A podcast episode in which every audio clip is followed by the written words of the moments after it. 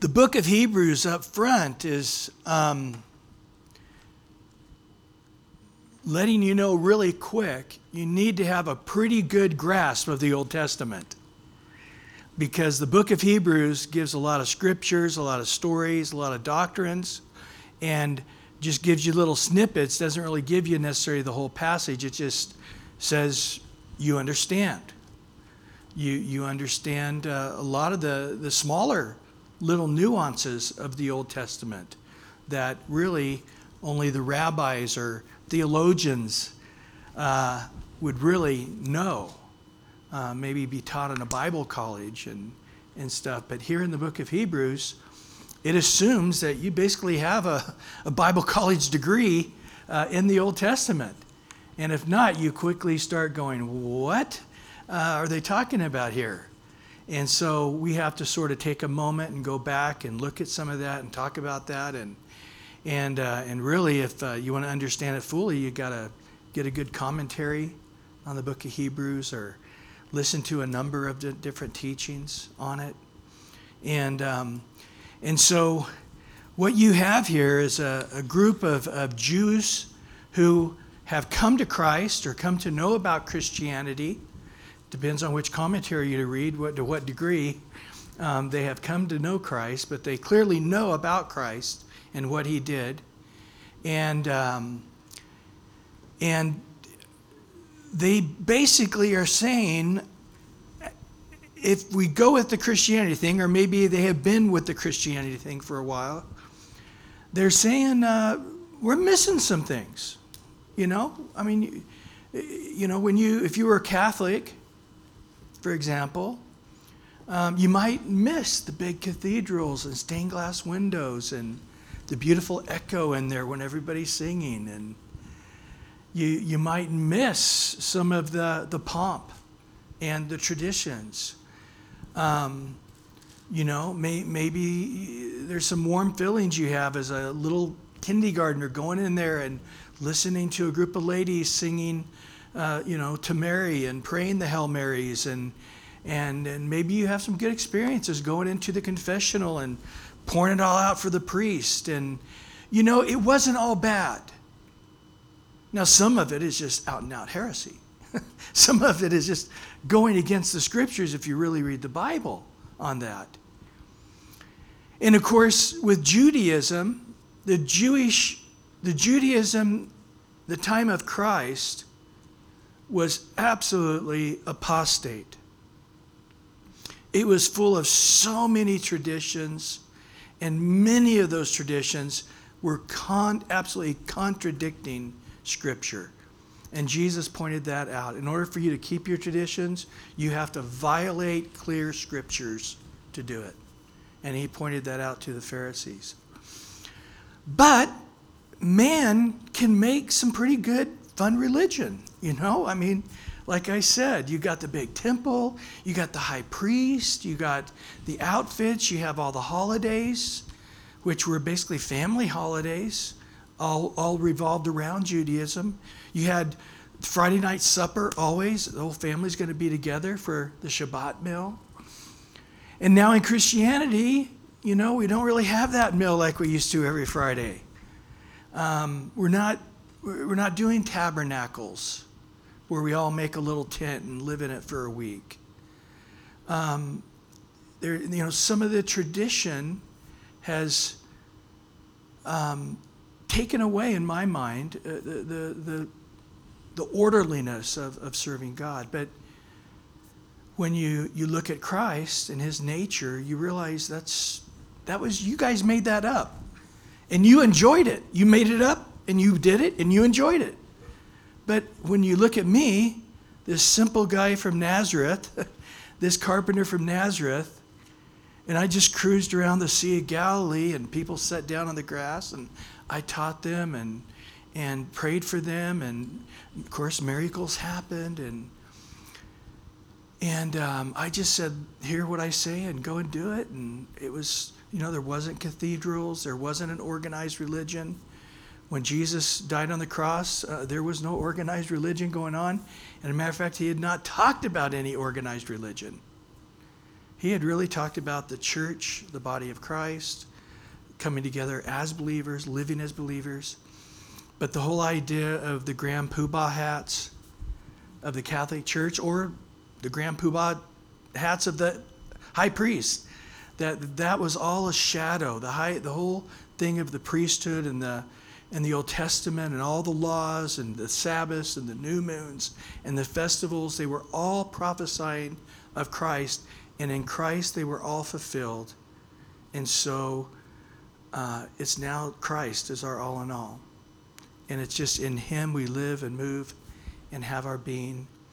And uh, it doesn't have to be this pomp and this religious thing. But again, if you were raised in that, um, you know, there, there's parts of it that, especially as you get older, I, I don't know why it is. You know, we're, me and my wife are, uh, you know, I'm fifty. She's in her sixties now. She's six months older than me. But I love it when that decade happens, you know. I'm in my thirties. My wife's in her forties. Of course, she's just turned forty. But so, uh, but you, you go back and you, I don't know, you, you have more some, all the old bad stuff is gone, and you just have a lot of tender thoughts, especially if you've come out of a religion. And I think this is what's happening here. I think some of these people that came to Christ under Paul and Peter, and now they're getting older, and and and they're having warm and fuzzy feelings about past Judaism, and uh, they're saying, hey, I, I think I'd like to go back to Judaism. And and Paul is having a conniption over that fact, that they would think that that could happen. But to be honest with you, if your Christianity has become stale and even dead, does it really matter which dead religion you go to? If you're not in a living relationship with Christ, and, and the church isn't this body that's on fire and healthy, it's a dead thing, well, you know, go to that dead church or go to that dead church is a really a lot of difference. And so there's some really serious issues here. The issue is, is why would they think this up? Why would they think this is okay? Why is it they don't see the absolute essential need for Christ? And, and in their th- thoughts, Uh, we don't. I don't know if we really need Christ. I think within Judaism itself, there was enough for us to be right with God. And of course, that is heresy. So in chapter three, verse one, he says, therefore. And when there's a therefore, we ask, what's the therefore, therefore? And it's talking about what was before. If you remember, Jesus is greater than the angels in particular. And then the last chapter, he says, Jesus is our high priest. And Jesus went into the heavenlies, and and and there, um, he he sat down at the right hand of the Father after doing the work of the high priest uh, at the mercy seat in heaven. He calls them holy brethren. You know, again, that some people that that makes it clear to them they were Christians, um, but again, would would. a Jew trying to reach Jews that weren't yet reached for Christ, call them brethren or holy. Yeah, I think it could be. I mean, just a few weeks ago, I was talking to some Mormons, and I, I said, my dear brother Mormon, you know, do I really think he's a brother in Christ? No, I don't. But yet that was the term and endearment I had. So this could be an endearment towards Jews or clear believers. It depends on, again, how you look at that. It says partakers of the heavenly calling, considered the apostle, consider the apostle and high priest of our confession, Jesus Christ. So guys, you are the, the holy brethren. You're people that have been called by God, Jews who are called, uh, God's special chosen people, because of uh, Abraham and Isaac and Jacob. And of course, we become holy brethren in Christ. You know, that God does look at us as believers, as holy, as he is holy. Matter of fact, in Second Corinthians five twenty-one, it says, for he made him who knew no sin to be sin for us, that we might become the righteousness of God in him. It's it's incredible to think in heaven that you look at Jesus in righteousness and they could look at you and you're twins. You're identical. You are exactly as righteous as Christ is. And we are partakers of the heavenly calling. And this is, uh, again, uh, a mind-blowing thing. In Hebrews two ten, he says, to bring many sons into glory. In First John four seventeen, it says, because as he is, so are we in this world. That right now we are partakers with Christ, now and, and for eternity. And, um, and so again, as he is, so are we now, and so will we be throughout eternity. Uh, he went into that in chapter two. We're brothers with Christ. Christ came into human flesh and called us brethren. And, and Jesus rose again from the dead. We, he was in a human flesh, and he resurrected into heavenly human flesh. So Jesus is now eternally human, but in a heavenly body. It's a radical, radical truth that when Christ came into Bethlehem, it wasn't just becoming a man for thirty-three years and then everything going back the way it was before he left heaven. No, as he is, that's how we are. And Jesus Christ rose from the dead, a human raising from the dead into a heavenly body, but nevertheless, for eternity, uh, a human, God in uh, human flesh, a heavenly flesh, but uh, forever our brother. And so throughout all eternity, uh, he has been made like us, that we could become righteous as he is righteous. And uh, that was in chapter two there. But um, he says here, consider this. The word consider, katonain, is is to it's the same word in Luke twelve twenty-four where Jesus says, consider the ravens.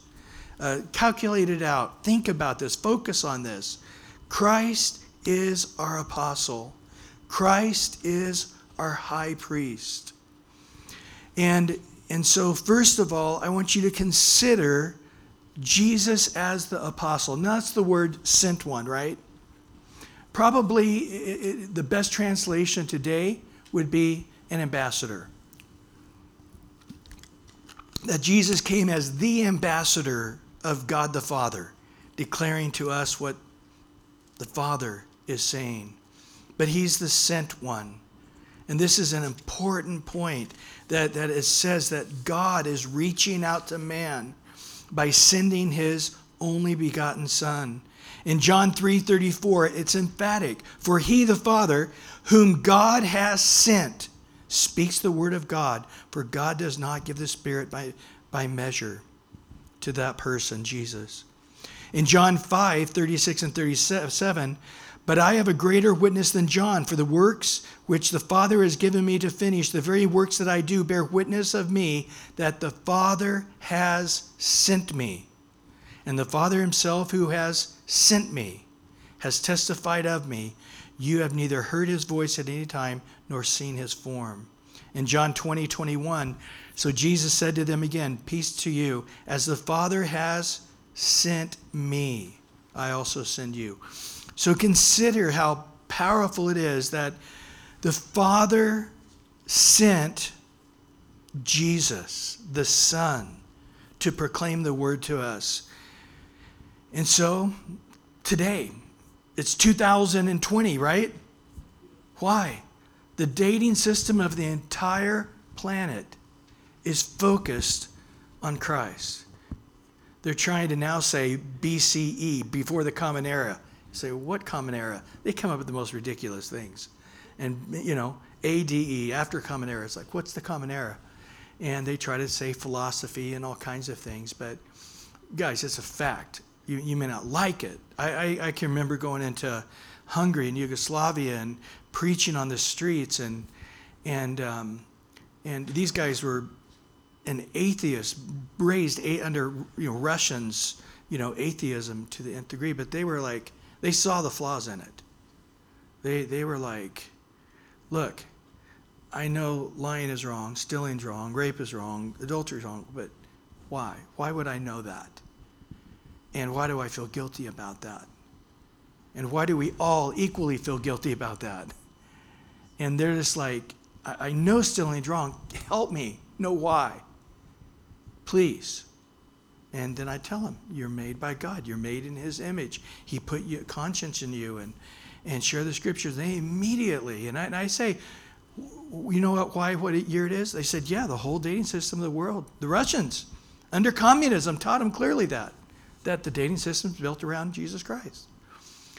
And so, um, again, today, any way you want to slice it or dice it, you know, and I love, uh, you know, George Bush. I don't know if George, if George, if uh, Trump does that, but, but both of the Bush's presidents would always do everything in longhand. You know, they say nineteen eighty-nine, the year of our Lord Jesus Christ, on every document that they they did. And I, I, I hope that Trump does that as well. I don't know, but to make it clear, this is the the reason it's two thousand twenty. It's two thousand twenty years ago since God sent his ambassador. And that ambassador had works, had words that was like nothing ever heard before. And those words today are still powerful. There, there is no moral truth that has been taught clearer than Jesus. And uh, philosophers and sociologists have to identify that as the fact. But also consider reason, focus, think about, calculate it out. Jesus is the high priest. Now he's talked about this, and actually in the chapters to come, we're going to be talking about this some more. But so if you think about it though, the ambassador is God the Father, the King, sending Jesus to us. But the high priest, if you remember, is the one bringing the person to God. The whole point of the high priest is he's sacrificing on behalf of the people. He's bringing the people's sin to God. He's listening and talking and ministering to the people on behalf of God. So in, in both cases, you have Jesus the apostle, God reaching man, and then you have Jesus the high priest, man reaching to God. And they're both in Christ Jesus. He's the one that, that connects us. And he said, hold that confession. The word confession just means the same thing. You're in agreement. You know that First John one nine, if we confess our sins, a lot of times people think that's like, you got to cry a little bit and be humble and say it in a hushed voice. You know, Father, forgive me. I, you know, no, the confession just means I agree with it. You know, God says lying is sin, and I lied, and I'm not going to call it a white lie or, you know, give an excuse. I'm just going to agree with God. Yes, I sinned. If we confess our sins, agree with God that sin is sin, then he can be faithful and righteous to forgive you of that sin and cleanse you from all unrighteousness. Well, in Hebrews three two, who was faithful to him who appointed him, as Moses also was faithful in all his house. Now, he once again is going to go into Jesus is better than Moses. And Moses was an amazing leader. And in God's house, referring to God's people, the Jews, Moses was a faithful uh, minister appointed by God, ordained by God, to, in that time period, to be a faithful servant and minister. And indeed he was. And in Numbers twelve seven, God speaking says, not so with my servant Moses. He is faithful in all my house. And boy, to find a faithful servant of God is a difficult thing. And in chapter three, verse three through five now, for this one has been counted worthy of more glory than Moses, inasmuch as he who has built the house has more honor than the house. For every house is built by someone, but he who built all things is God. And Moses indeed was faithful in all his house as a servant, for the testimony of those things which would be spoken afterwards. Matter of fact, the very end of the first five books of the Bible, called the books of Moses, the Torah, the Pentateuch, it actually ends in Deuteronomy 34, verse ten through twelve, talking about Moses. And I won't read them all, but verse ten, it says, "But since then there has not arisen in Israel a prophet like Moses, whom the Lord knew face to face." So Moses was a unique man of God in history. But let's not confuse the fact that he was a servant building the house. Jesus is the son, the designer, and the creator of the house. Moses might have been a faithful servant in the house, but Jesus is the builder of the house. He's the creator of it. And in chapter three, verse six now, "But Christ as a son over his own house, whose house we are, if we hold fast the confidence and the rejoicing of the hope firm to the end." So Moses was a servant in God's house, but Jesus is the son over God's house. And of course, Moses was simply over the children of Israel of that generation. Jesus is the Savior of the whole world, and everybody can become children of Abraham and Isaac and Jacob, if not by blood as a Jew, through adoption. But Jesus, again, the Son. In Matthew three seventeen, it says, "There's a voice came out of heaven." This is Jesus is being baptized. "This is my beloved Son, in whom I'm well pleased." In Matthew seventeen five, this is the Mount of Transfiguration. A cloud overshadowed them, and the voice came out, "This is my beloved son in whom I'm well pleased. Hear him," or listen to him. In John three sixteen, we know that, "For God so loved the world, he gave his only begotten son, that whoever believes in him," in the son, "shall not perish but have everlasting life." We are the house if we continue believing in Christ. First Peter two five says that, "For you also are living stones," are being built up into a spiritual house, holy priesthood, offer to up spiritual sacrifices acceptable to God through Jesus Christ. So you have two things going on here. The one hand, you have the grace of Christ, the Son of God, is much greater than the servant the, and the law of Moses. And this is going to keep going on and expanding as we go through the book of Hebrews. Well, in chapter three, verse seven through eleven now, "Therefore, as the Holy Spirit says," interesting, this is now getting ready to quote Psalms ninety-five, verse seven through eleven. That's Hebrews three, seven through eleven. Interesting, they're the both verses. That rarely happens. You know, seven through eleven, it's Psalms ninety-five, and seven through eleven, Hebrews three. But Um, in this psalm, it, you know, we attribute it to David, but here it tells us, no, it wasn't just David, a man, writing some beautiful song, that this was the Holy Spirit prophesying through David.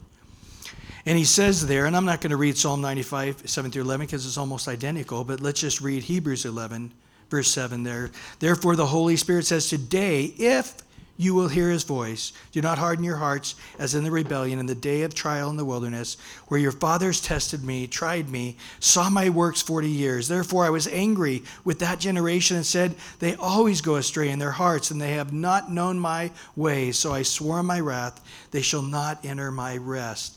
Now this concept, not entering his rest, is going to be all of chapter four, which I think is the best chapter of the book of Hebrews. Uh, next week we'll, we'll be covering that.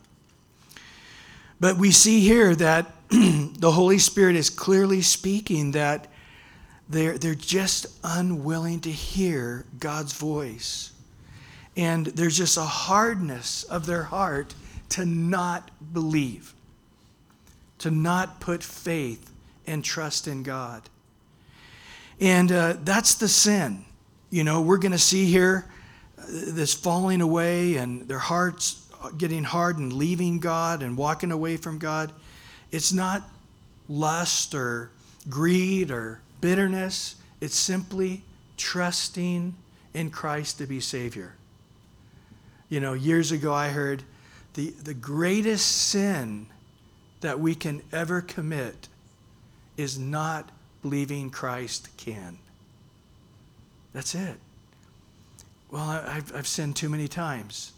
Well, do you believe that Christ can forgive you seventy times seven daily? Do you think that Jesus on the cross took all your sins or ninety percent of your sins and you were responsible to take care of ten percent? Or did Christ die for all of your sins? Did you just commit a sin that Christ didn't know about two thousand years ago when he died on the cross?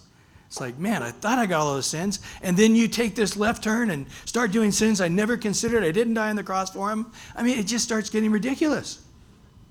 Either you're going to believe that Christ can and Christ will, you know, his, where our sin abounds, his grace abounds more. And it's just having faith. And this is where, you know, they, they're saying, well, I'd like to believe in Christ, but this trusting Christ thing is sort of hard. I, going back to Judaism, all I got to do is one, two, three, and I'm good to go, you know? And I, I've seen that.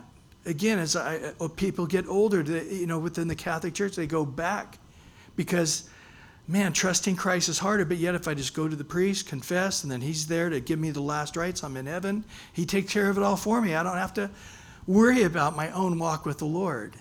The priests take care of it. The Catholic Church takes care of it for me. And you say, yeah, one of faith, one of works. One leading on the work of man, one trusting only in the work of Christ. This is what's similarly going on with Judaism here. And so um, he says this, this is the, the historical record of the Old Testament of the Jews. We know the story, right? They leave Egypt, and then they're all mad at Moses because Pharaoh's chasing them, and they're trapped in, and they, they go across the Red Sea. They rejoice, and then they're immediately ready to kill Moses because there's no water. And then God brings water out of the rock, and they rejoice. And then we're going to die. No, here's the manna. Just collect it six days. On the sixth day, collect enough for the seventh day. And they go out the first day. They collect more than they should. It gets all wormy and smelly. And then on the sixth day, they say, oh, don't take any extra because it'll be all wormy and smelly. No, it would be wormy and smelly the first five days. The sixth day, it won't be that way because God says collect enough. But then they get up on the Sabbath. There's no manna, and they're all freaking. They just couldn't hear his voice and simply obey it. And it just keeps getting worse and worse, doesn't it? Moses is gone with the Ten Commandments there, and, and they, they get a golden calf, and they're worshiping it. He comes back. It's a, it's a mess. But we know the ultimate thing that happens, right, in, in Numbers thirteen and fourteen. This is after God's been working with them. He said, I didn't take you directly into the promised land, but I want I took you through the desert. Uh, I wanted you to learn to trust with the pillar of cloud by day, the pillar of fire by night. I wanted you to learn to, to, to take from God's hand that manna daily. I, I wanted to test your hearts with different battles that came up with the Amalekites and the Moabites and some others, and I, you know, to help you to learn to trust in me. But then they finally come to the Jordan, right? Twelve spies go across. And they come back with this incredible load of fruit. I love that statue where you got Joshua and Caleb, and the and the the stick is bending, and there's these massive grapes, and and they come back, and And they, all the people are there and excited, and they say, what's the word? And Joshua and Caleb, you know, they're young guys. They're, uh, they're wanting to talk, but the older guys go, it's horrible. The, you know, the, the, the walls are fortified, and they're giants. There's no way we're grasshoppers. We're dead. I can't believe we ever left Egypt. I can't believe Moses did this to us. And just start freaking out. And then Joshua and Caleb go, hold it, guys. Man, giants are small to God. And, and and far as I'm concerned, those cities are nothing to God. And let's get out there. These, these giants are our bread and butter. I'm ready to eat them up. And then they get angry at Joshua and Caleb. They want to kill them because they're irritating them with their faith. And Moses steps in, and Aaron, and they get all mad at them. And, and then finally, God speaks and just says, that's it. All of you guys are going to die in the wilderness. You're not going to go into the promised land because you don't have faith. And what did they do? They got up the next morning going, we get it. We should have been walking by faith. We're going to step out in faith right now and go over and start fighting them. And Moses says, you'll lose. God's not in that. You're going to fight a battle God hasn't told you to fight, and you're going to lose because they're giants. Those guys are huge. and, and, and they go out and they try, they lose, they come back. Oh, I can't believe we lost. And it was just such a mess because they their hearts were hard. They just couldn't listen to the simplicity of God's voice and obey it. I remember when our kids were, were small, and that's that stubborn heart, especially our fourth son. I, my wife would say to them, stand up, sit down, stand on one leg. Just trying to get them, and it's just every little bit, you know. Time to go to bed, and they get on the, oh, start climbing up the stairs. Oh, at that rate, it's going to take them twenty years, you know. And, and we'd say, slow obedience is no obedience. Have to give them a little swat or whatever it was. They just, and then that stubbornness in their heart. What's the proverb say, you know, that, that foolishness is bound up in the heart, but uh, the rod of understanding will, will help that, that foolishness change. And so, again, they're now in the New Testament. And if you would, we're, we're heading to the promised land. And there's enemies, and we we cross over our Jordans, and we've got to, by faith, conquer all the sin and vice and and struggles of what we go through, right? You know, life's, life's incredibly difficult and complicated. And and and if you don't get your eyes on the Lord, it it gets it gets so messy that that it starts to cause you to lose faith. That God is in it, even though it looks crazy. Like, where's God in this mess? He's there. He's there in the mess. We can't always see. Well, why would he allow it? You know, the Bible never says God's going to tell you about all the whys. You know, I, I know my, my kids used to say, hey, I want to have so, somebody over to spend the night. No, we're not going to do that. Well, why? Now, if I tell them why, that guy's a bad influence on you. We've had a long week. We're tired, don't want to deal with much of your little friends this week. I mean, if I told them the reasons why, they would say, that is the stupidest reading I've ever heard. I want to have my friends over here now more than ever. That's that's your argument? You lose, Dad. But I think the same way with God. We, you know, he'd say, why? Why did that happen? And, and if he gave us an answer, we would say, that's ridiculous. God doesn't tell us why, but faith is, again, um, not seen.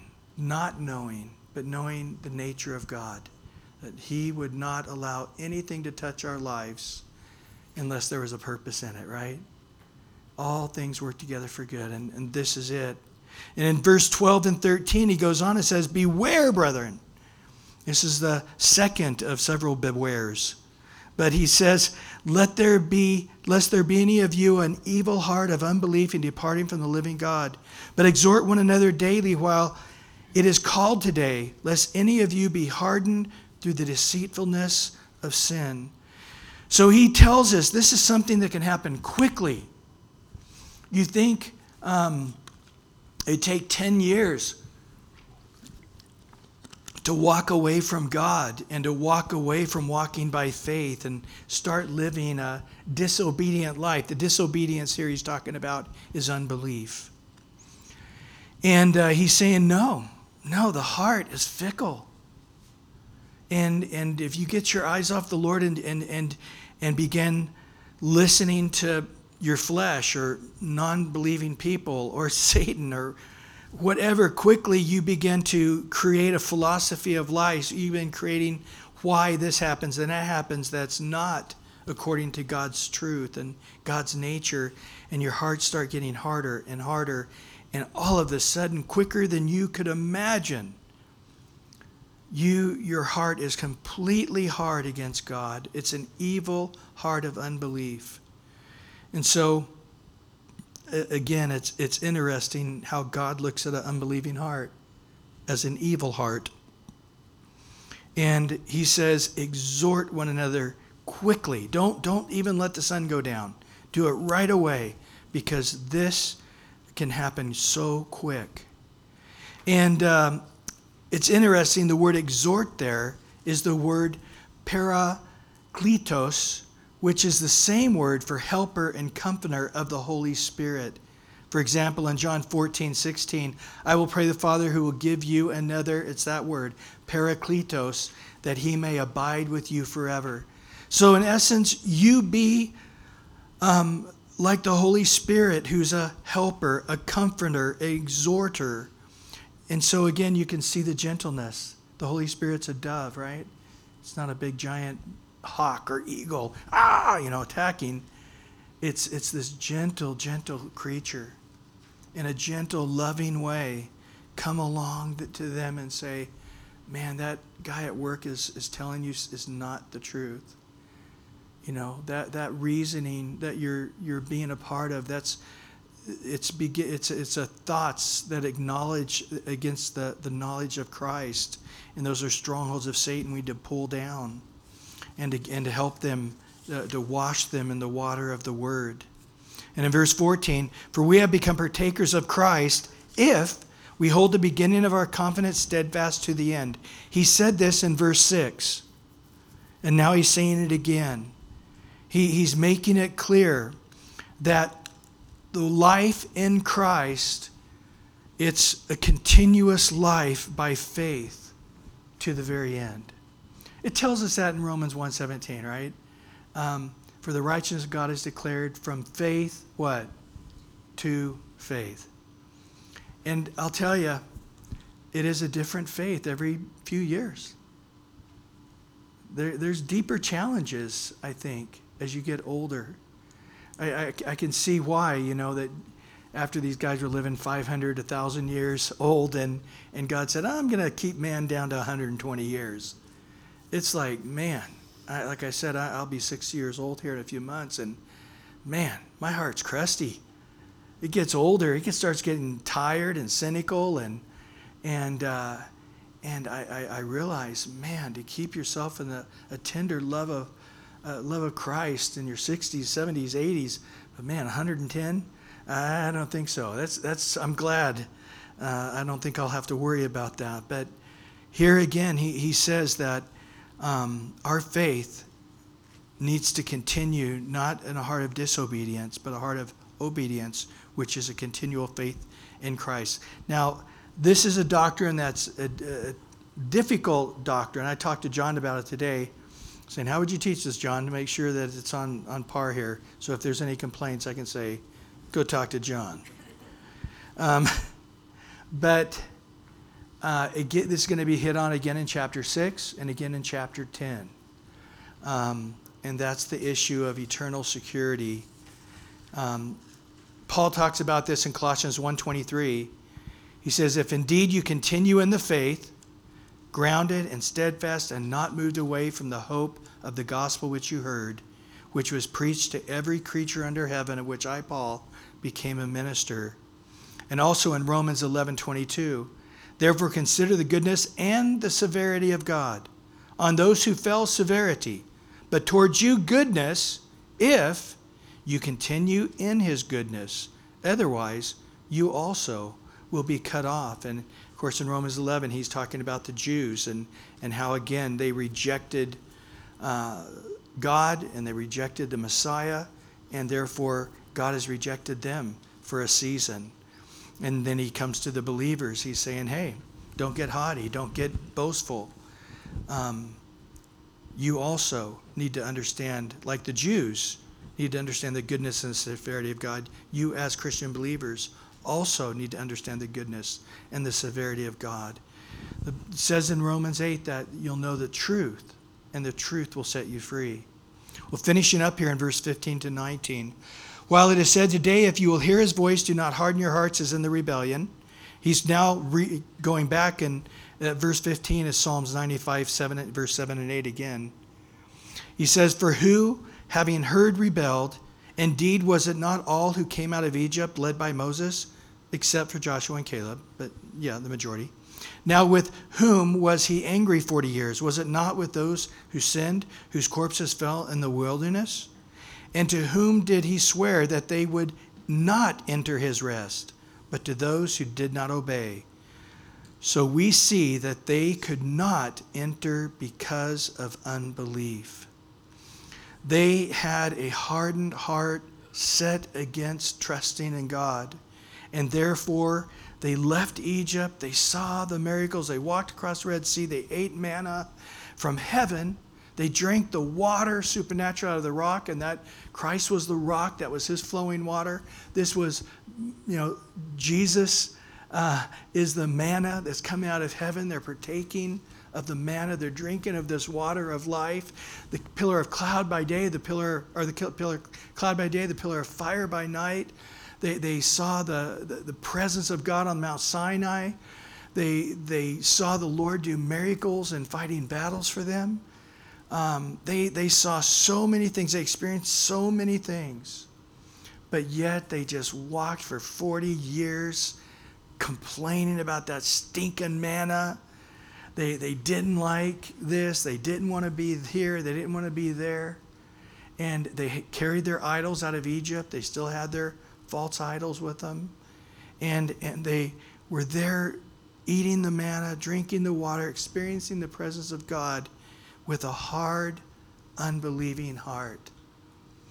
And he says to us, as now in the New Testament, these Jewish believers, you're sort of in a New Testament way, repeating what your forefathers did by wanting to go back to Judaism, like they wanted to go back to Egypt.